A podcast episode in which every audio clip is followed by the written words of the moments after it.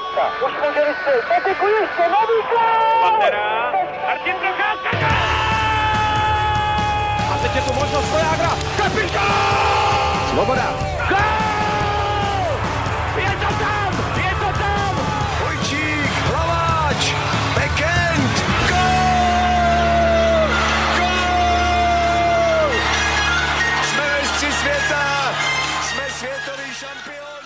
Den. Zámořská NHL už naplno vstoupila do druhé poloviny základní části a v dalším díle Hokej Focus podcastu zhodnotíme dosavadní vývoj v lize jak z pohledu týmu, tak taky hráčů a trenérů. Tak vítejte. Co nabídla první polovina dlouhodobé soutěže a na jakou novinku se můžeme těšit v playoff, které výměny se týmům vyplatily a jaké se naopak nepovedly a co aktuálně hýbe děním zámoří.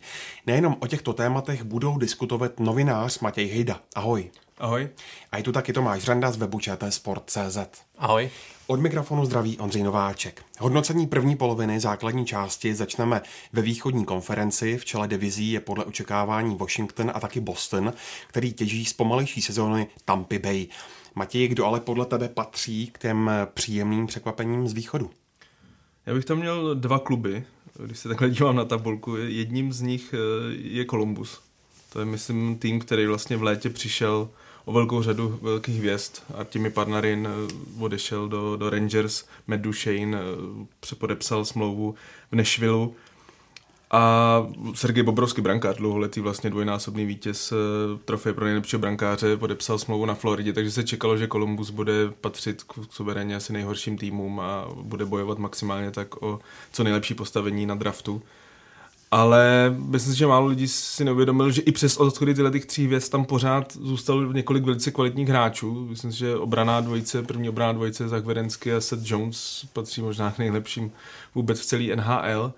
I v útoku jsou tam několik nadějných mladých hráčů, doplněný třeba Kevin Atkinsonem střelcem nebo Joshem Andersonem, který je momentálně sice zraněný, ale ten tým není zas tak špatný, jak, jak třeba Detroit na papíře nebo nebo Ottawa, u který se asi čekalo, že tam budou, budou na spodku.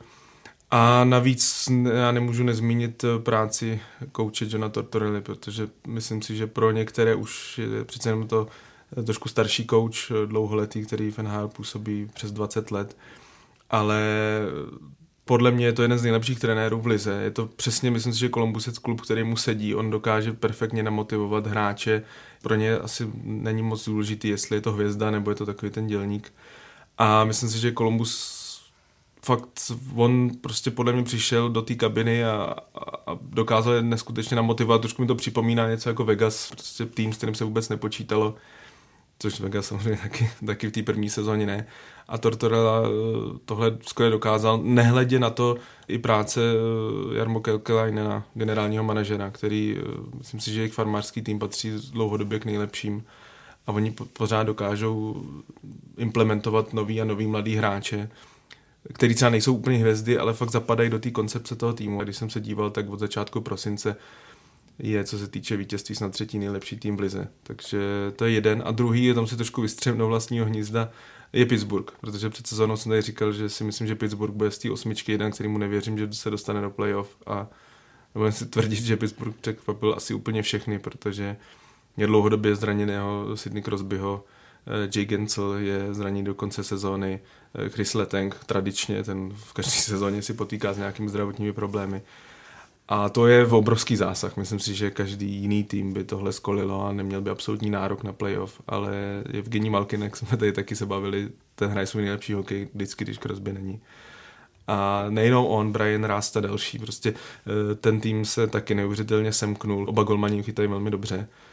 A Pittsburgh je pro mě teď vlastně po návratu Sydney Crosby, i když Gensel je teda zraněný do konce sezóny. Myslím si, že Pittsburgh překvapení všech bude patřit k velice silným týmu v playoff a vůbec by mě nepřekvapilo, kdyby na, na trade deadline ještě jako chtěl posílit, protože ten tým ví, že v podstatě jako s věkem Crosbyho a Malkina už těch let jim tolik nezbývá a myslím, že oni sami nečekali takhle silnou sezónu, takže počítám, že je budou posilovat. Teď to bude vypadat, že jsme se s Matějem před podcastem dohodli, ale já musím jenom podpořit slova Matěje. Pro mě to je taky Columbus a Pittsburgh. Tyhle dva týmy jsou pro mě nejvýraznějším překvapením na východě. U Kolumbusu si podle mě málo lidí uvědomovalo, že po odchodu těch stěžejních hráčů to jádro týmu zůstalo pohromadě prakticky skutečně odešel jenom brankář Bobrovský a v útoku Panarin a potom ještě ty přídavky na playoff Duchesne a Zingle. Ale jinak ten tým zůstal pospolu a dlouhodobě pracuje s takovou trpělivou koncepční prací právě pod vedením Tortorelli a ten tým šlape dál. On v posledních letech patřil k takovým černým konňům eh, ligy a nepříjemným týmům, proti kterému se hraje vždycky špatně a podle mě Columbus eh, nezmatkoval, i po tom špatném začátku trpělivě pokračoval v té své hře a teď mu náramně eh, pomohla ta aktuální série šesti výher, která je poměrně vyšvihla tou tabulkou. A k mému překvapení se chytil lotýský brankář eh, Elvis Merzlikins. U něho se trošku čekalo, jak, jaká bude jeho první sezona v zámoří, protože přišel z Lugána. Čeští fanoušci ho možná znají z eh, mistrovství světa, kde vlastně přebral tu pomyslnou štafetu po legendárním eh, Edgarsi Masalskisovi, kterého známe i z Extraligy. A například v roce 2018 dotáhl Merzlikins eh, Lotyšsko do čtvrtfinále eh, na světovém šampionátu, takže ukázal na té mezinárodní scéně určitou kvalitu, ale byla otázkou, jak zareaguje na ten přechod do zámoří a myslím si, že po tom slabším startu se také perfektně adaptoval a teď vytváří s Korpisalem takovou zajímavou evropskou dvojici golmanů, kterým se daří a drží vlastně ten Columbus eh, ve hře o playoff. No a co se týče Pittsburghu, tak eh, tam opět musím souhlasit, eh, na to konto těch zranění se s Pittsburghem moc nepočítalo, ale pravda je taková, že tak jak Pittsburgh potřeboval, aby po těch zraněních se ukázali hráči z těch dalších řad, tak právě takhle se vyšvihl Brian Russ, který si zlepšil osobní maxima jak v gólech, tak v bodech a to jsme teprve v polovině nebo lehce za polovinou sezóny. Uh, Evgení Malkin, kterého jsem tady na začátku sezóny kritizoval, uh, který se mi úplně nepozdával, tak uh, je zpátky v té své formě, na kterou jsme byli v minulosti zvyklí. Já mám k Malkinovi jednu perličku, on vytváří po přechodu do útoku, který táhne on, tak vytváří největší počet gólových šancí ze všech hráčů v NHL. V tomhle přičí i Conora McDavida, který v tomhle má velkou silnou pozici takže z tohohle těží právě ti ostatní hráči a skvěle si sedl právě s Rastem. Takže eh, já jsem na Pittsburgh zvědavý a eh, myslím si, že zase by mohl být v playoff nebezpečným týmem. Na hraně playoff jsou dva ambiciozní týmy z Atlantické divize, to je Toronto, z metropolitní zase Philadelphia. Co je Tomáši zatím brzdí v nějakém větším rozletu? Tak eh, bavili jsme se tady eh, v tom minulém podcastu, jestli Toronto sáhne k té výměně Mike Babcocka nebo ne. Eh, nakonec se tak stalo a poté, co Maple Leafs převzal Sheldon Keefe z farmářského týmu Marlies, tak se Toronto zvedlo, zlepšilo si tu zápasovou bilanci a na začátku se dařilo hlavně aplikovat nějaké nové prvky, zejména v defenzivní činnosti mužstva kdy vlastně se kladl důraz hlavně na, na takové komplexnější bránění předbrankového prostoru, kdy se, kdy se hráči eh, daleko víc eh, a důsledně stahovali před vlastního brankáře. Nicméně eh, přesto Toronto se tak trošku potýká s tou defenzivou jako takovou a, a nadále inkasuje hodně branek. Tohle se úplně vymítit nepodařilo a jestli se nepletu, tak Toronto má teď vlastně na východě čtvrtou nejhorší obranu, Dalším faktorem eh, je určitě eh, taková slabší bilance v domácích zápasech, eh, kdy Toronto je jenom lehce nad, nad 50% úspěšností, co se týče získaných bodů, což je poměrně málo. Teď se ukazuje, že se Toronto spíš daří venku, což by se možná mohlo i hodit do playoff, protože to vypadá, že, že Toronto nějakou výhodu domácího prostředí mít v playoff pravděpodobně nebude. Takže eh, Toronto nějak eh, pořád se potýká s tou defenzívou, eh, doplácí i na, na zranění určitých hráčů. Zraněný byl Jake Mazin, teď je aktuálně zraněný Morgan Riley, kterému navíc ta sezona vůbec nevychází, nebo do teďka nevycházela. Loni nasázel 20 gólů a měl 72 bodů. Letos nazbíral zatím jen 27 bodů, což je velký úbytek a spekuluje se nad dalšími výměnami, hlavně teda do té obrany, protože přece jenom i ta obrana, nejenom teda ten útok je hodně ofenzivní a a právě ta skladba toho týmu, která je hodně laděná do útoku, svým způsobem zapříčuje to, že ta defenzivní práce těch eh, nesmírně talentovaných eh, technických hráčů není taková, jaká by měla potom hlavně v playoff být. No a co se týče Philadelphia, to je podobná písnička, tam se ještě navíc potýkají s výkony brankářů, jak Carter Hart, tak Brian Elliott eh, nepodávají nějaké eh, výrazně dobré výkony a trošku se potýkají právě s tou, eh, také s tou slabší obranou. Vepředu navíc chybí nějaký výraznější střelec Travis Konekny, ten má nejblíž k té 20 gólové metě a zatím má teda 17 branek, ale potom taková ta náročnější měřítka splňuje jenom Sean Couturier a v obraně například Ivan Provorov, který má 6 přeslovkových gólů, ale ale jinak eh, se Philadelphia potýká s takovou nevyrovnaností výkonů. Eh, když jsem se díval na jejich eh, výsledky za těch 50 zápasů, tak vlastně jenom ve čtyřech případech se podařilo Philadelphia natáhnout vítěznou sérii aspoň na tři výhry. Což prostě poukazuje na to, že ten tým nemá za sebou nějakou šňůru výher, která by je vyšvihla tou tabulkou vzhůru a za celou sezónu ta nejdelší série byla jenom pět výher, což eh, je v té konkurenci prostě málo. Pokud neuděláte nějakou další šňůru nebo ty šňůry se neopakují v častějším cyklu, tak, tak nemáte vlastně v tom dvoubodovém systému eh, nějakou, nějakou šanci na výraznější posun. Když se, Matěj, podíváme na spodní polovinu tabulky, tak kdo je tam podle tebe navíc a měl by být třeba výš? Nevím, jestli tam dá se vůbec hodnotit, že by tam byl někdo navíc. Myslím si, že asi určitě větší očekávání byly, jak, jak se třeba o tom Columbusu, jak jsme mluvili, se, se říkalo, že bude dole, tak, tak, tak třeba New Jersey Devils, tím, že měli jedničku draftu, přišel PK Suben, i když myslím si, že u něj, ať je to v jeho věku 30 nebo 31 let, tak už se dá říct skoro u něj nebo na sklonku kariéry, protože ten eh, zaznamenal obrovský pokles eh, výkonnosti. Wayne Simmons, další hráč v podstatě podobného rázu, taky těsně přes 30 a, a herně už to zdaleka není to, co hrával dříve Philadelphia. Myslím si, že New Jersey Devils asi je takový jako tým, který se nečekal, že bude až takhle dole, protože těch změn tam a těch příchodů tam bylo hodně a, a nakonec v podstatě to odskákal trenér i generální manažer, takže myslím si, že pro Devils vlastně tým, který za poslední 3-4 roky měl dvakrát jedničku draftu, tak tohle je velká čára přes rozpočet. Jinak ty týmy, já pořád trošku vždycky čekám od Buffalo víc, že, že to bude třeba tým, který už se do toho playoff dostane, ale Jack Eichel, eh, kapitán a jeden z nejlepších hráčů NHL, eh, si myslím, že by mě vůbec nepřekvapilo, kdyby to byl hráč, který by brzy, brzy zaťukal dveře generálnímu manažerovi, že chce vyměnit, protože pro něj to opravdu musí je trápení v takovém týmu hrát, protože on, myslím si, že do poloviny sezóny minimálně to byl pro mě jeden z největších adeptů na nejlepšího hráče nebo na nejúžitečnějšího hráče. Ale ani, ani jeho výkony k tomu nestačí. No. Myslím si, že Montreal a, a, a Rangers, New York Rangers jsou v situaci jako stavění nových týmů.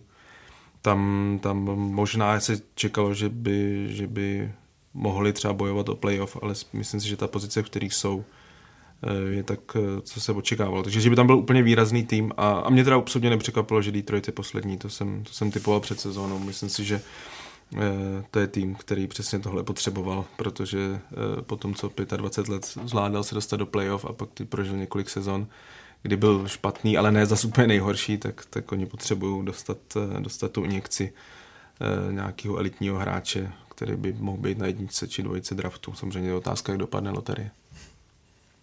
Pojďme na západ, ten je o poznání vyrovnanější a taky méně čitelný. Centrální divizi vedou s přehledem šampioni ze St. Louis, ale v pacifické divizi zdá se všechno otevřené. Kde se vzala taková vyrovnanost, Tome? No skutečně eh, těch pět týmů, eh, Vancouver, Calgary, Edmonton, Arizona i Vegas, eh, dělí teda aktuálně po těch nočních zápasech pět bodů ale ještě před pár dny to byl jenom jeden bod, což eh, se vlastně nikdy v historii NHL nestalo, aby po polovině základní části byla na čele nějaké divize takováhle vyrovnanost mezi pěti týmy. Je to určitě komplexnější otázka. Eh, podle mě ta vyrovnanost souvisí se dvěma zásadními faktory a to je eh, absence nějakého skutečného favorita v divizi a za druhé mm, s tím souvisí proměna výkonů jednotlivých týmů.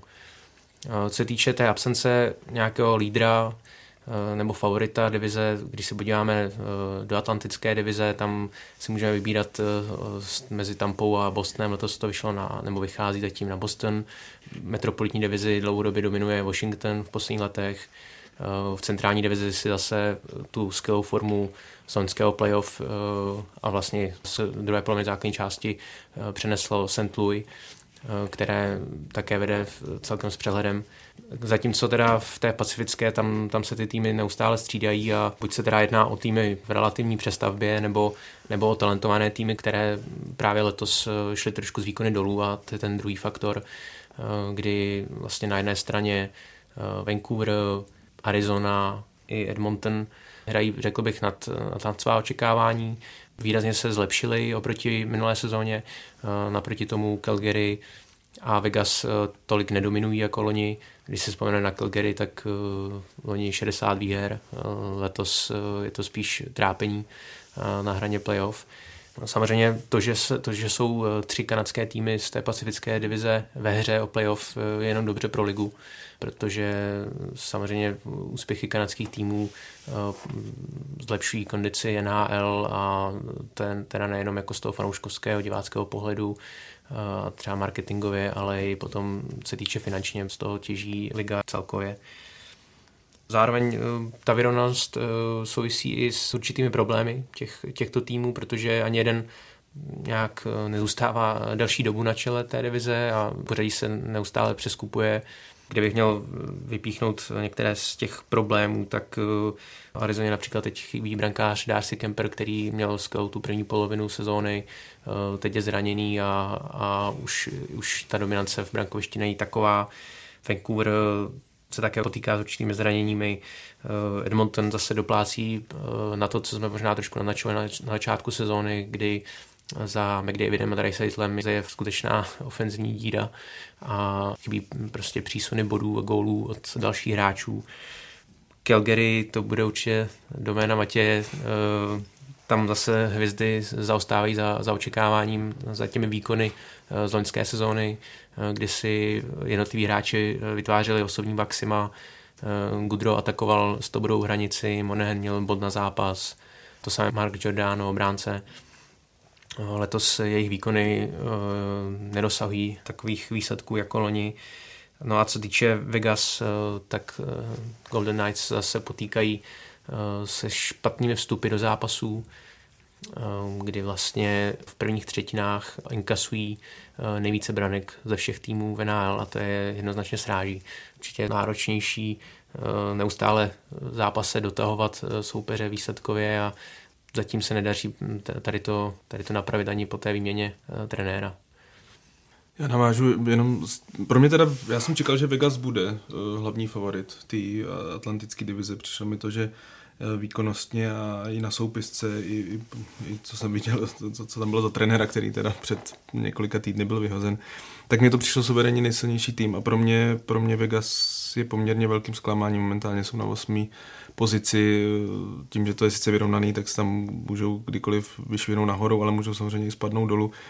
A tam, tam si myslím, že, že taková ta netrpělivost toho, že vlastně v první sezóně senzačně se dostali do finále loni, si myslím, že měli přes San Jose přejít, tam, tam samozřejmě, co se dělo v sedmém zápase, je většina fanoušků NHL hodně známý a podle mě tam bylo jasné očekávání, že letos budou patřit k největším favoritům a to tím, že se, se trápí, mají takový nevyrovnaný výkony, tak odskákal pro mě až trošku hodně, nebo spíš hodně překvapivě eh, trenér Galant, který považuji za jedno z nejlepších eh, v lize.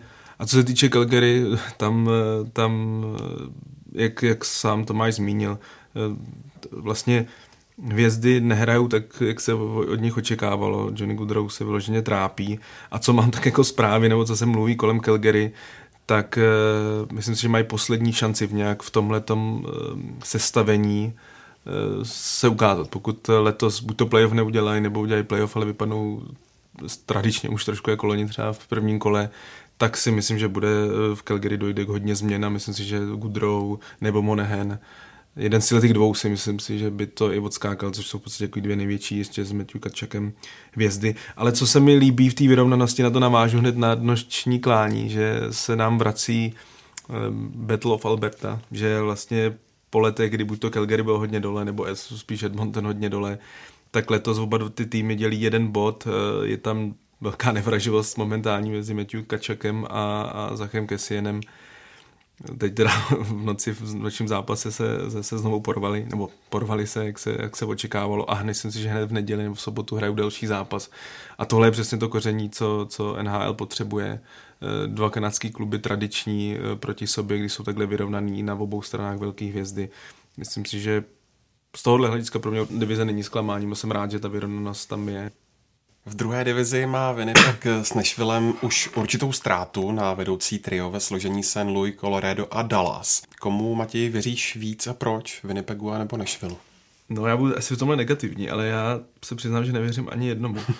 protože oba týmy, ač třeba Winnipeg mám hodně rád, tak eh, se potýkají s velkým problémem. Začnu teda tím Winnipegem. Winnipegu se před sezónou totálně rozpadla obrana.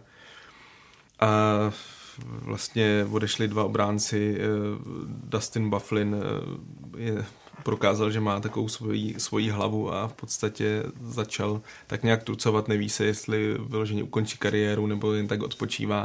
Každopádně eh, pro, pro Winnipeg to bylo, je to obrovský problém, co, co bylo dřív, možná i jejich silná stránka, že měl několik kvalitních obránců, tak dneska tam je z těch známějších men jedině Josh Morrissey Jinak eh, nikdo další, Neil Pionk, co, který přišel v tradu za uh, trubu, tak uh, ten hraje dobře, ale myslím si, že to, to nestačí. A Winnipeg pro mě až překvapí, měl, měl docela dobrý start, ale v posledních zápasech my jsme teď prohráli čtyři zápasy za sebou a trochu na něj doléhá to, že je to hodně ofenzivní tým, ale prostě do, dozadu to, dozadu to není, není dobré. A Nashville, tam jsem teda čekal, že bude hrát líp, ale začíná se projevovat to, že Nashville dlouhodobě scháněl hráče na pozici prvního centra. Několik velice slušných hráčů předplatil, si dovolím říct, ale ani jeden se neukázal jako první centr.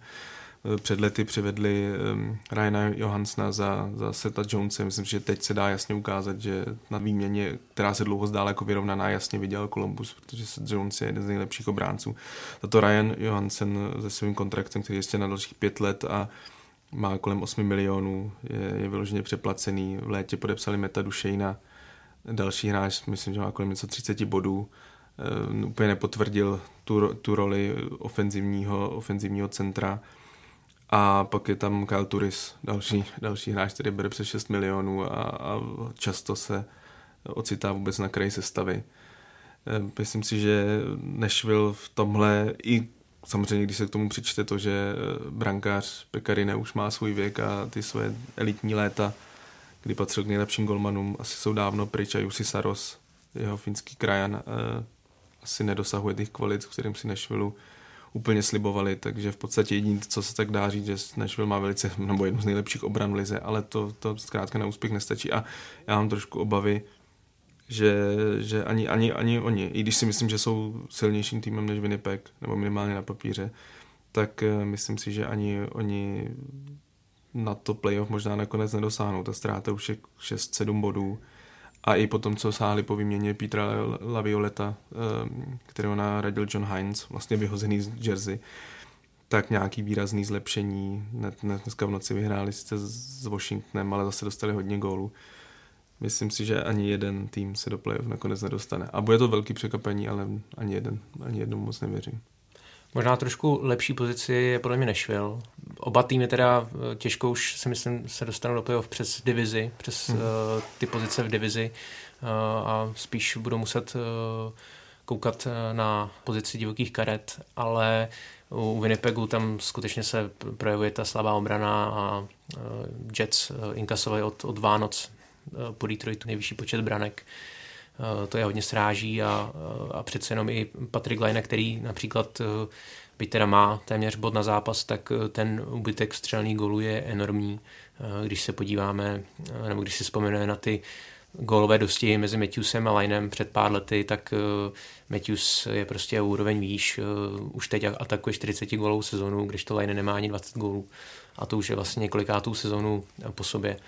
Co se týče Nešvilu, tak tam se trošku zámoří spekuluje, jestli by to nakonec nemohla být podobná pohádka jako, jako loni se St. Louis Eh, kdy může nakonec eh, chytit nějakou sérii eh, výher a, a potom vlastně nejenom teda dostat se do playoff, ale v tom playoff být právě tím černým koněm, tím nepříjemným týmem, kterému bude vyhovovat to, že začíná venku, moc se od něho neočekává a podobně. Takže nešlo přece jenom v těch posledních letech patřil k těm uvažovaným kandidátům uh, i na Stanley Cup, nebo minimálně na dobré výsledky v playoff, takže možná po té výměně uh, já ještě tady nechám čas na dobu hájení a, a třeba se nešlo zvedne. Určitě naznačí už teď ta série těch venkovních zápasů.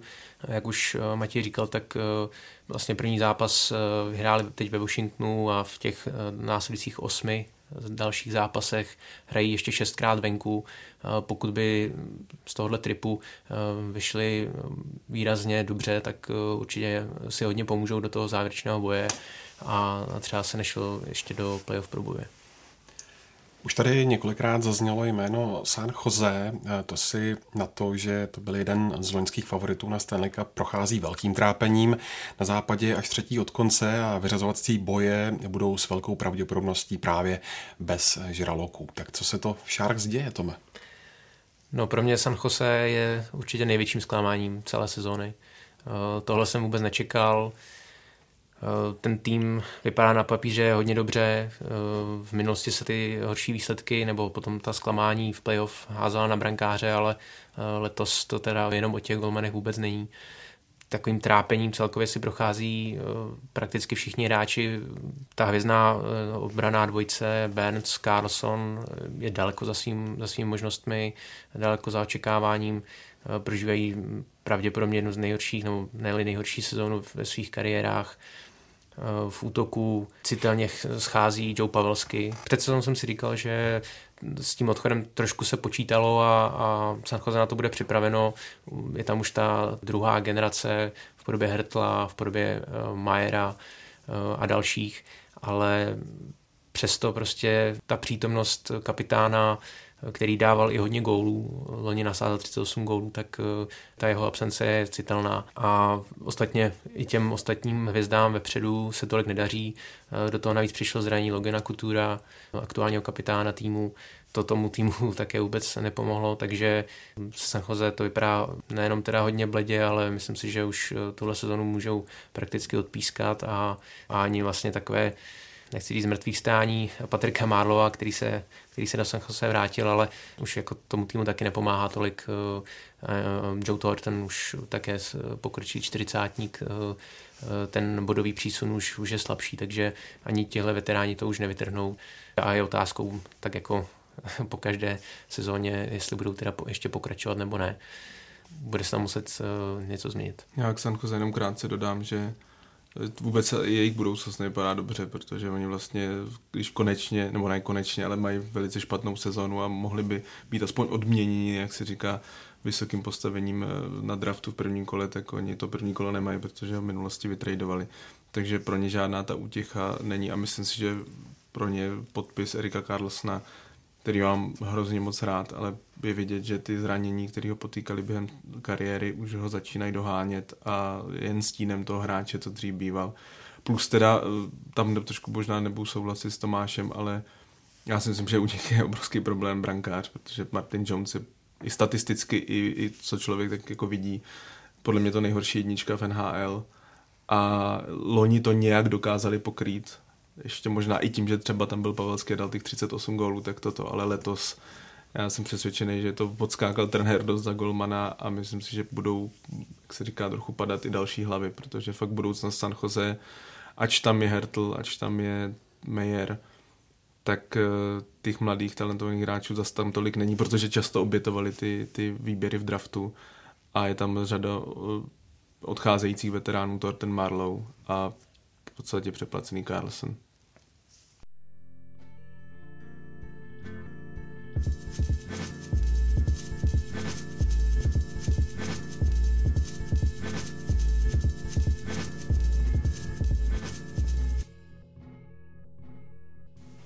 Ve druhé části Hokej Focus podcastu se tentokrát zaměříme na hráčské a trenérské výměny.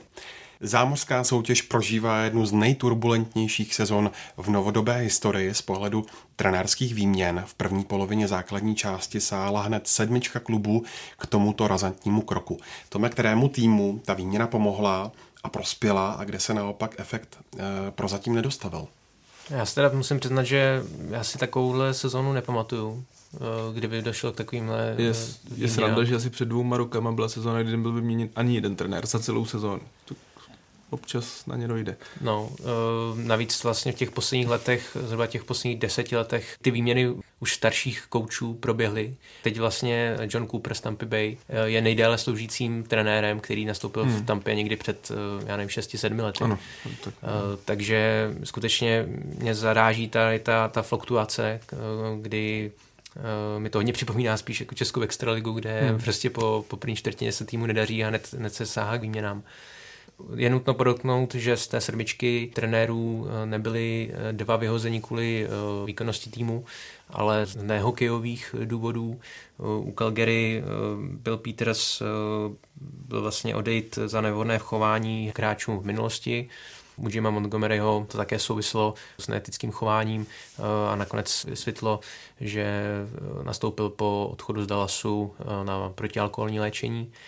Ale co se týče teda těch eh, dalších trenérů, o Mikeu Babcockovi jsem už mluvil, tam se pro mě Toronto zvedlo pod Sheldonem Keefem a dá se říct, že i Calgary pod Jeffem Wardem se také trošku zpamatovalo a, a je zpátky ve hře o playoff. Co se týče právě Dallasu, tam vlastně ta, ta výměna neměla nějaký vážnější efekt a co se týče Vegas, tak tam skutečně podle zámořských komentátorů se jednalo o to, že vedení Golden Knights mělo eminentní zájem o Pita de Buda ze San Jose, který teda předtím eh, byl také odejít eh, z týmu Sharks. Tohle pro mě je nejméně odůvodnitelná výměna trenérů, protože Vegas byli na, na pozicích nebo těsně za pozicí pro playoff v eh, malé bodové ztrátě na, vlastně na čelo divize, takže tam se skutečně o nějaké mm, o nějaké mm, vážnější problémy nejednalo, takže eh, skutečně musela převládnout ta, ta motivace získat uh, Pita Debuda i za cenu toho, že Golden Knights obětují Galanta, kterému se v minulosti dařilo například na Floridě s takovým poměrně podceňovaným týmem. No a eh, co se týče těch zbylých trenérů, tak podle mě bez výraznějšího efektu proběhla ta výměna v New Jersey právě v San Jose a, a uvidíme teda, co nešvěl. Jinak si ale myslím, že Eh, nějaký výrazný obrat eh, v těch týmech nenastal. Myslíš, Matěj, že se ještě něco bude na v úvozovkách trenérském trhu dít, nebo už uh, máme do konce sezóny vystaráno? Mě by nepřekvapilo, kdyby do konce sezóny už žádný trenér o místo nepřišel. Myslím, že už tam bylo docela i dost. Určitě se bude spekulovat v Detroitu, kde Jeff Blashill jedné strany nemá zrovna kvalitní kádr k dispozici, ale je trochu asi s udivem, že přece jenom je to suverénně nejhorší s obrovskou ztrátou na, na další týmy na východě. Tak si myslím, že tam by mě nepřekvapilo, kdyby hned po sezóně asi sáhli ke změně už vzhledem k tomu, že je k dispozici Gerard Galant, o kterém už tady byla řeč a to je dlouholetý hráč Detroitu, eh, parťák Steva Eisermana, odehráli spolu 80 sezon. Jsou to velcí kamarádi, takže tam by mě nepřekvapilo a myslím si, že o Galanta bude velký zájem vůbec mezi kluby. Hodně se spekuluje, že Seattle, který by měl ten další rok nastoupit do NHL, tak eh, že Galant potom, co velice, velice uspěl ve Vegas, takže by navázal na to v Seattle, ale myslím si, že zrovna ten Detroit by mě překvapilo, kdyby do toho seknul Eiserman mu nabídl velice lukrativní smlouvu, aby ho nechal stavět ten nový tým Detroitu. Jinak, eh, jinak moc, eh, moc dalších eh, změn tam nevidím. Z dvou důvodů. Za prvé, řada koučů je velice kvalitně zaplacených, mají dlouholetou smlouvu a, a vyhodit ho není úplně levná záležitost. Myslím si, že pro Toronto, ač Toronto je v podstatě finančně taky bezedný, klub, který ty, ty finance prostě má na, v podstatě na cokoliv si může, nebo může si cokoliv dovolit, tak myslím si, že další čtyři roky nebo tři roky ještě budou platit Mikea Babcocka přes 5 milionů dolarů. A ne každý klub si tohle může dovolit.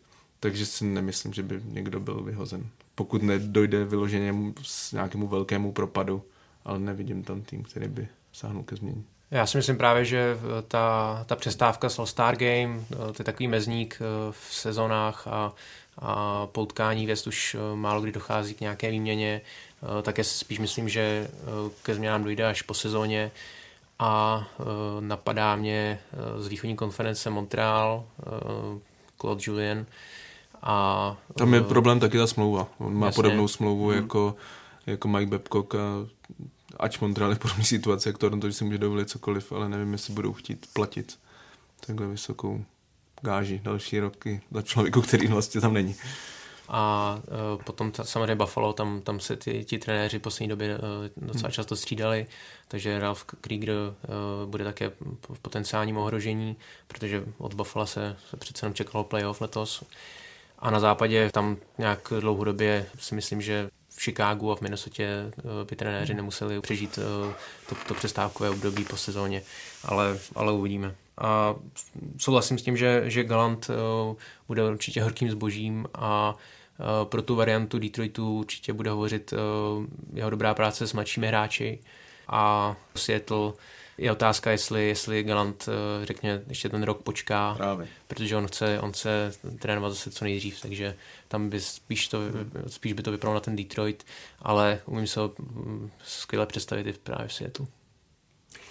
Se závěrečnými boji o playoff a zbližící se uzávěrkou přestupů se nabízí další hráčské výměny, ke kterým by mohlo dojít. Kdo podle tebe bude Matěj v hledáčku trenéru a proč?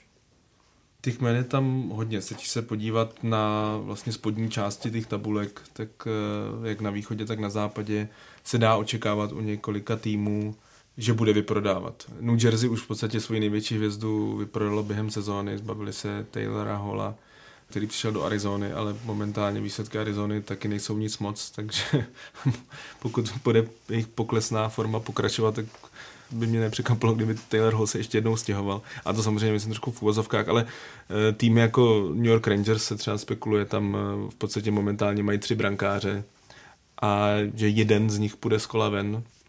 A Lundqvist to nebude. A Lundqvist to, a Lundqvist to, Lundqvist to samozřejmě nebude. Tak eh, pak Chris Kreider, útočník, který sice prožívá velice kvalitní sezónu, ale po sezóně mu končí smlouva a a spekuluje se o tom, že bude chtít opravdu hodně peněz, tak navíc je to vyloženě hráč pro playoff silný, rychlý, což dnešní NHL je vyloženě nedostatkový zboží.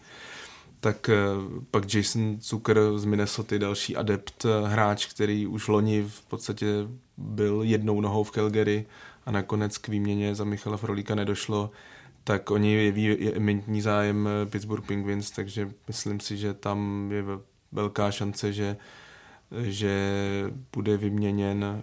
Uvidíme, co San Jose, jestli k něčemu sáhne. Těch týmů, Montreal, samozřejmě u Montrealu se hodně mluví, eh, je tam velké oživení kariéry Ilia Kovalčuka, který vám podepsal smlouvu za 700 tisíc úplný minimum, ještě dvoucestnou a teď momentálně je to nejvytíženějším útočníkem Montrealu a, a co jsem tak viděl, tak i nejlíp hrajícím. Takže by mě vůbec nepřekvapilo i vzhledem k té strašně nízké smlouvě, že se může v podstatě dokoliv dovolit, že by oni vlastně těžili z něj nějakým zajímavým eh, pikem na draftu, protože myslím si, že o hráče, který sice už rychlostně není to, co býval, ale pořád je to střelec a pořád je to velice kvalitní hráč na přesilovku, tak by mě nepřekvapilo. Tomáš Tatar, slovenský útočník, pro nějaký výbornou sezónu, taky se u něj spekuluje, že by mohl být vyměněný. Těch, těch men samozřejmě tam je vždycky víc, Tady se trošku vrátím k Torontu. Myslím si, že Toronto určitě bude mít zájem o, o náhradního brankáře. Myslím si, že tam výměna z Rangers se dá, dá očekávat, protože Toronto má výbornou jedničku, ale podle mě má asi nejhorší dvojku v NHL. Michael Hutchinson je to vyložený golman, který mu vedení trenéři nevěří a často se stává, že když jsou zápasy, dvojzápas, tak oba chytá Anderson a to samozřejmě před playoff není ideální situace. Plus eh, tím, že Toronto je fakt all in, musí už tím, jak podepsal prostě velký smlouvy z hráči, tak i do té obrany bych čekal, že budou lovit, eh, že zkusí možná z Minnesota někoho vytáhnout. Možná i z toho Nešvilu, kdyby se propad. Tam, tam myslím si, jako určitě nějaký změny budou, ale nebo nějaký trady budou, ale bude pokračovat ta vlna, co je v posledních letech. Těch tradeů nebude tolik, co bývalo třeba před pěti, sedmi, osmi lety. Už prostě těch výměn není tolik, ty, ty kluby si víc ty hráče drží a, a nebude tomu docházet tolik. Já možná jenom doplním uh, z New Jersey, určitě podle mě bude ve hře Wayne Simmons, uh, to je takový uh, ideální typ pro playoff, tvrdý nepříjemný hráč, skvělý do brankoviště a pak ještě jeho spoluhráč uh, kanonýr Kyle Palmieri, aspoň teda kanonýr na, na, na New Jersey. Takže tady ti dva hráči mě napadají a, a v kulárech se ještě spekuluje nad otavským útočníkem Pažovem, ale tam zase je otázka, jestli Otava uh, obětuje, uh, řekl bych, uh, svého nejlepšího hráče v té, v té dlouhodobé přestavbě. Takže tam spíš si myslím, že Pažo zůstane. A pak mě ještě napadají teda pacifické týmy Anaheim, Los Angeles. Tam je otázka, jestli nedojde k nějakému výprodeji, protože kluby nemají, nemají už šanci na playoff prakticky a dlouhodobě se snaží o, o přestavbu kádru a zřejmě dojde k nějakému uvolnění některých hráčů.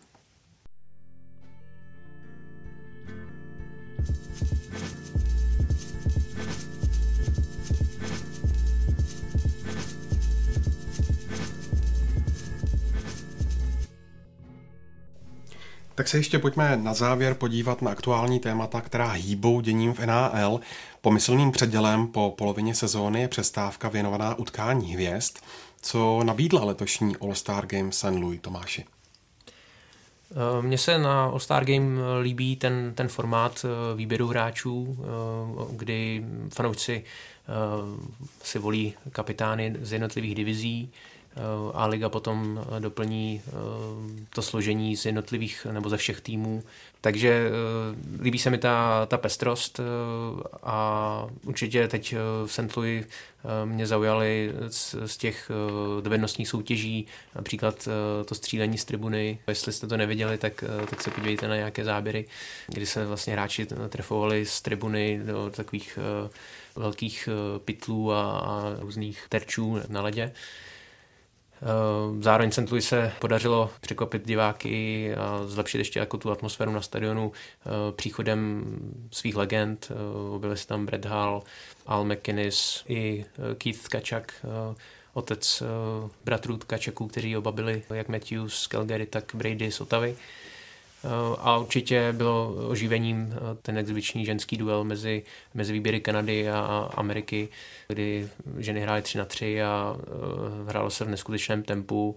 Čas vlastně neustále plynul a eh, tak, jak se Kanaďanky dostaly do vedení, tak Američanky potom museli dotahovat a ten zápas měl skutečný náboj a takhle ze zámoří zaznívá to, že že paradoxně tady, tady ten zápas eh, byl, eh, byl vlastně nej, tím nejzajímavějším eh, na celého Star Game. Takže možná se trošku začíná spekulovat nad tím exibičním zápasem hráčů NHL, který přece jenom postrádá nějaký větší náboj. Na jednu stranu jsou tam sice parádičky, ale na tu druhou tam chybí nějaká větší akce, nějaké větší zapálení a je to samozřejmě logické, protože hráči se nechtějí před playoff zranit navíc v nějakém exibičním utkání. Ale kdybych se ještě měl vrátit eh, k tomu ženskému duelu, eh, tam vlastně došlo k prostřednictvím televizních eh, společností k představení plánované novinky, a to už právě na tady to playoff, kdy se NHL znovu vydává tou cestou trackingu, tedy sledování jak puku, tak hráčů, kteří jsou na ledě. Mohli jsme si všimnout těch jmenovek nad hráčkami, které byly zrovna na ledě a to je jenom jedna z, z komponent toho zamýšleného systému, který nastaví NHL v plném provedení od nové sezóny. Už letos to bude ale právě pro týmy, které se zúčastní playoff. A vlastně tady ten systém by měl eh, dopomoct teda nejenom eh, televizním komentátorům, kteří dostanou aktuální statistiky hráčů, kteří jsou na ledě v reálném čase nebo v aktuálním čase, ale mělo by to pomoct i fanouškům, divákům, kteří by podle všeho měli mít možnost volby, jestli si nějaké mm, sledování eh, v reálném čase na obrazovce přijí vidět nebo ne. Jsem zvědavý, jak, jak to bude fungovat, eh, ale určitě eh, v současnosti, kdy um, myslím si, že statistiky obecně jsou čím dál zajímavějším tématem, nejenom teda pro experty, komentátory, ale i pro samotné fanoušky, diváky, tak si myslím, že teď už hokejové obecenstvo přijme, přijme daleko lépe než v těch 90. letech, kdy si můžeme vzpomenout na na ty možná trošku komické čáry za pukem, které nasazovala stanice Fox která potom vlastně po takové určité nevoli byla nucená asi po dvou letech tenhle experiment zrušit. Více, více si určitě můžete přečíst na našem webu českých hráčů je nejvíc vidět David Pastrňák, ale čím dál větší prostor a pozornost si získává Dominik Kubalík, kterému se v novém kalendářním roce nesmírně daří. Dokonce se začíná spekulovat o jeho šancích na Kelder Trophy, tedy ocenění pro nejlepšího nováčka roku. Je to vůbec reálné, Mati? No, že by tu trofej vyhrál, si myslím, že úplně reálný není, protože eh, v Colorédu je obránce Kel Makar, což eh, je velká vycházející hvězda NHL, který v podstatě jasně vede bodování nováčku, i přestože chyběl snad 10 zápasů. A pro mě je to jednoznačně největší adept. Ale myslím si, že pro Kubalíka by byl už velkým úspěchem, kdyby se dostal do té nominace těch top tří hráčů, kteří by se ucházeli u tohletu trofej. A tím bych vůbec eh, nechtěl jako snižovat eh, jeho výkony. Pro mě jeho výkony jsou suverénně největším překvapením z českého pohledu, protože eh, a zároveň, zároveň bych mu chtěl vyseknout poklonu, jak, jak, zvládá ten, jak zvládnul ten přechod do NHL, protože jasně všichni jsme viděli, že perfektně vynikal v české lize, vždycky uměl dávat góly. Myslím si, že hodně velký pokrok udělal ve Švýcarsku. Tam se, už tam se podle mě nečekalo, že bude tak dominantní, že tam vyhraje bodování. Ale podle mě on udělal obrovský, obrovský krok, eh, protože mě, mě Dominik Kubalík hrozně připomíná třeba hráčů, kdo si pamatuje z přelomu 90. let a nového tisíciletí eh, Jana Čalouna. Hráč, který uměl dát gol z jakýkoliv situace, přirozený střelec, ale vždycky mu k tomu té elitě chybělo jedna věc a to bylo bruslení. On nikdy nebyl nějakým velkým bruslařem a myslím si, že Dominik Kubalík byl v tomhle dost podobný. I proto třeba v reprezentaci nebyl schopný hrát v jiný než první lajně, byl, byl ženě vidět na přesilovce, ale což se změnilo právě v tom Švýcarsku a na poslední mistrovství světa, kdy, kdy on vylít a, a vyloženě patřil k jednoznačně nejlepším českým hráčům. A myslím si, že po nějaký prodlevě v Chicagu tohle pochopili, že jeho místo opravdu není ve třetí, čtvrtý lajně, on, on není ten, a už ani nechci říct rozbíječ, protože dneska pro tyhle ty hráče moc v NHL není místo, ale on prostě není takový ten, který by tam uděloval eh, svoji rychlostí a tak. On potřebuje si ten puk, jak se říct, dát s těma nejlepšíma hráčem a teď tím, že hraje v první lajně, tak to je vyloženě, vyloženě jeho místo a tam, tam dokáže, dokáže dominovat Nehledě na to, že si myslím, že výrazně zlepšil to bruslení, že, že dřív podle mě to byl podprůměrný bruslař a dneska si myslím, že v NHL patří k průměru, což samozřejmě s tím, že má výtečný střelecký instinkt, tak, eh, tak eh, se samozřejmě Chicago jednoznačně vyplácí a, a věřím, že díky tomu ukázal, že má dlouhodobou, dlouholetou budoucnost v NHL. Ty jsi, Matěj, zmínil hlavního adepta na e, trofej pro nováčka roku. E, jaké máš další favority, Tome? na další trofé? No já možná zkusím jít trošku proti proudu. Eh, co týče nejužitečnějšího hráče, tam si možná eh, troufnu typnout Nathana McKinnona eh, na úkor Conora McDavida, který je obecně považován za aktuálně nejlepšího hráče NHL. Ovšem jsou tam takové dvě ale, nebo dvě podmínky, nebo aspoň teda jedna z těch dvou. Myslím si, že McKinnonovi šance stoupnou, pokud vyhraje Artros Trophy pro nejproduktivnějšího hráče, a nebo pokud eh, se McDavidu v Edmonton nedostane do playoff. Protože přece jenom těžko bych uděloval eh, cenu pro nejužitečnějšího hráče eh, z týmu, který se nedostal do vyřazovací bojů. Takže tam přece jenom McKinnon s Colorádem má tu místenku prakticky jistou. No a co se týče potom ještě populární trofeje pro, pro nejlepšího kanoníra, Morris Richard trofej, tam se trošku eh, obávám o Davida Pastrňáka, protože teď, eh, když sledujeme Alexandra Ovečkina, jak, jak postupně přeskakuje ty legendy v tom historickém pořadí a žene ho ta touha po té metě 700 gólů v kariéře, tak se trošku bávám, že Ovečkin v tom finiši před playoff možná ještě Pastrňáka předběhne. Samozřejmě přál bych to Pastrňákovi, navázal by na Milana Hejduka, ale Eh, ten, ten souboj bude hodně těsný, je tam ještě i Austin Matthews, eh, kterému to pálí eh, za Toronto, takže těch možností je ještě hodně. No.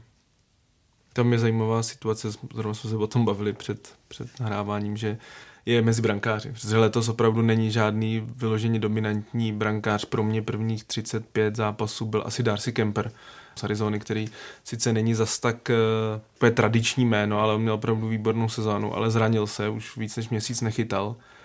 A teď tam není nikdo, kdo by vyloženě vyčníval ty tradiční jména, jako je Rine, uh, Price, uh, Quick, tak ten už úplně to má, se dá říct, za sebou, tak nikdo tam takhle vyloženě nevyčnívá a jsem, jsem hodně zvědav. Myslím si, že tam se bude rozhodovat vyloženě do konce, do konce základní části, jestli nějaký golman vyloženě vystřelí a, a to. A mezi obránci tam myslím si, že asi dá se říct jasno, John Carlson výrazně převyšuje jak bodově, tak i, i herně pro mě je to momentálně asi nejlepší obránce NHL. Jediný konkurent pro mě asi Roman Josi eh, z Nashville a tam taky si myslím si, že Nashville by se musel dostat do playoff. I, i tohleto. A souhlasím samozřejmě s Tomášem, že Hard Trophy je zásadní aby se tým dostal do playoff, protože McDavid asi není, není moc sporu, že momentálně je to nejlepší hráč na. Ale pokud by se nakonec Edmonton nedostal, i když momentálně na pozicích playoff je, tak, tak to by samozřejmě jeho hodnotu výrazně devalvovalo, což si myslím, že je třeba případ toho Jacka Eichla v Buffalo a Nathan McKinnon. Za prvé Colorado je pro mě jeden z nejsilnějších týmů NHL a za druhý on ukazuje, že už druhou sezonu, druhou, třetí sezonu za sebou, že patří mezi největší hvězdy a vlastně i, i u nich tam ukázal, když se zranil um, Rantanen uh, s Landeskugem, oba byli, myslím, díl než měsíc ze hry, tak on vyloženě ten tým táhnul a udržel je na předních pozicích, takže pro mě taky McKinnon je největší adept.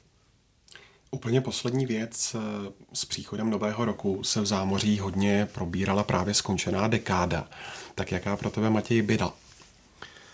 Vemu to z dvou hledisek. Z toho pozitivního určitě přibylo hrozně moc talentovaných hráčů v lize. Myslím si, že takhle, takhle talentovanou NHL eh, jsme nikdy neměli. Dneska už nestačí mít jednu, možná dvě dobré řady, ale potřebujete vyloženě celý tým, aby byl složen z kvalitních hráčů. Nemůžete to nějak doplňovat vloženými farmáři. V tomhle si myslím si, že je velký posun vpřed. Zároveň se liga hodně omladila, dokonce i hráčů nad 30 už není v NHL za stolik, dominují vyloženě hráči ve věku 20 až 25 let. Samozřejmě čas výjimkám, ale, ale myslím si, že i z tohohle hlediska, kdyby se člověk podíval statisticky, tak takhle nízký věkový průměr v lize e, nikdy nebyl. Tak to je z toho pozitivního hlediska, z toho negativního e, pro mě velkou změnou NHL prošla už vlastně při výluce před sezónou 2005-2006, kdy se totálně změnily pravidla, samozřejmě bavíme se už 15 let zpátky, tím se hodně, hodně NHL proměnil, ale já podobnou změnu paradoxně zase možná trošku po výluce, když bylo 2012-2013, tak vidím eh, velkou změnu v tom, že NHL se hodně změkčuje, bych to, bych to řekl. A to pro mě jakoby není, ne, není to prostě pro mě jako pro diváka úplně to, co asi já bych, já, by, já bych si přál, nebo já bych si přál vidět. Samozřejmě chápu to, že třeba eh, všechny tak, ty útoky na hlavu a tyhle ty věci, že se, že se liga snaží velice ra, razantně vymítit a to je naprosto, naprosto tomu rozumím. Nebyl jsem nikdy ani velkým fanouškem bytek, který byl vyloženě na, pro oko diváka, že se dva hráči před, před zápasem domluvili a hned při prvním střídání se pustí do sebe. Tyhle ty věci nepostrádám, ale na druhou stranu trošku navážu tady, jak jsem mluvil na začátku o kouči Johnu Tortorelovi, který se na to nedávno hlasitě eh, postěžoval do médií, že mu chybí trošku takový ten, trošku tak, ta, ta nenávist, která je třeba v playoff hodně vidět, nebo bývala vždycky dřív vidět mezi těmi týmy a hráči, že ty hráči, když šli do toho zápasu, tak fakt eh, jako ne, neznali bratra. A teď nemyslím zase, ne, nechtěl bych jako se vracet k nějakým záker, zákeřným faulům a tímhle tím věcem, to, to mi tam rozhodně nechybí, ale ta tvrdost se, se hodně eh, z toho hokeje vytrácí, a myslím si, že zrovna třeba v těch playoff já tak jako smutně vzpomínám na ty, na ty velké bitvy, které byly ještě třeba před deseti lety. Myslím si, že tohle už, už liga tolik, eh, ta rivalita tam zkrátka není tak velká. eh, jak se říká, dřív to bylo vždycky tak, že ty hráči se poprali, šli po sobě a pak šli třeba na pivo. Teď dneska už mě přijde, že i na tom, že kolikrát se na tom střídání se tak povídají soupeři jako kamarádi, kam pojedou letě na dovolenou. A tohle to pro mě nechci znít jako nějaký dinosaur, který se dívá na, na, na NHL z 70. 80. let, to vůbec nemám na mysli, ale myslím si, že tohle je cesta, která řadu divákům se na NHL a vůbec obecně hokej asi úplně nelíbí. Ale z toho pozitivního hlediska zase toho, ty, toho skillu a toho těch útočných fines jo, dal, padá daleko víc gólů, než padalo třeba před deseti lety. To samozřejmě jsou určitě pozitivní, pozitivní efekty a to samozřejmě si taky najde svoje diváky. No já když navážu na Matě, tak eh, řekněme tam měkčí v vozovkách NHL eh, zase zpřístupnila hokej eh, těm menším, techničtějším hráčům, ti, kteří by v minulosti právě neměli tolik prostoru. Teď se skutečně na, na tu výšku, na ty fyzické proporce tolik nehledí, protože NHL se neskutečně zrychlila a um, dominují právě techničtí hráči. Uspůsobila se tomu pravidla, uh, která se právě v této uplynulé dekádě uh, dotvořila a myslím si, že, že, že hráči uh, si na ně rychle zvykli a, a právě ten, ten trend té rychlosti, který řekněme dovedl k dokonalosti Pittsburgh v té vítězné sezóně 2015-2016 vlastně dotvořil tu, tu proměňující se NHL. Eh, zároveň bych eh, upozornil teda na, na, tu, na tu proběhnuvší stávku 2017-2013, eh, když se zpětně takhle na, na, na tím ohlížím, tak trošku překvapuje, že se NHL nepoučila právě z té výlukové sezóny hmm. 2004-2005, kdy se nehrál celý rok. 2012-2013 se zkrátila sezóna na půlku Eh, a tak trošku eh, je to pro mě mementem eh, pro následující období, pro následující dekádu, kdy aktuální kolektivní smlouva vyprší po sezóně 21-22. Hmm. A jsem teda zvědavý, jestli znovu dojde prostě k, k nějaké výluce nebo ne. Takže to je pro mě, pro mě takovým mementem.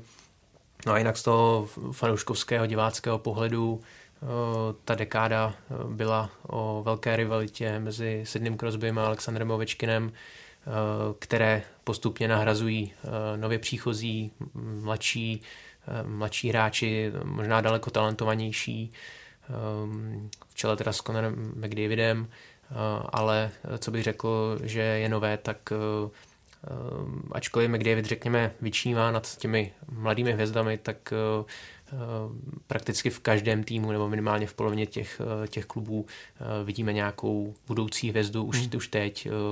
Ten, to, to portfolio těch nadějných hráčů je daleko větší a už to není jenom o tom jednom, dvou, dvou dominantních hráčích, ale prakticky v každém týmu je těch, je těch hráčů i několik. Takže tohle je pro mě teď takovým, takovým novým trendem. Tak jo, z OK Focus podcastu je to všechno. Mati a Tomáši moc krát díky za vaše komentáře a postřehy. A díky taky vám, že nás posloucháte. Připomínám, že tenhle i další podcasty jsou na webu čtsport.cz a nebo taky na Soundcloudu, v iTunes, YouTube a Spotify. A vy se mějte hezky.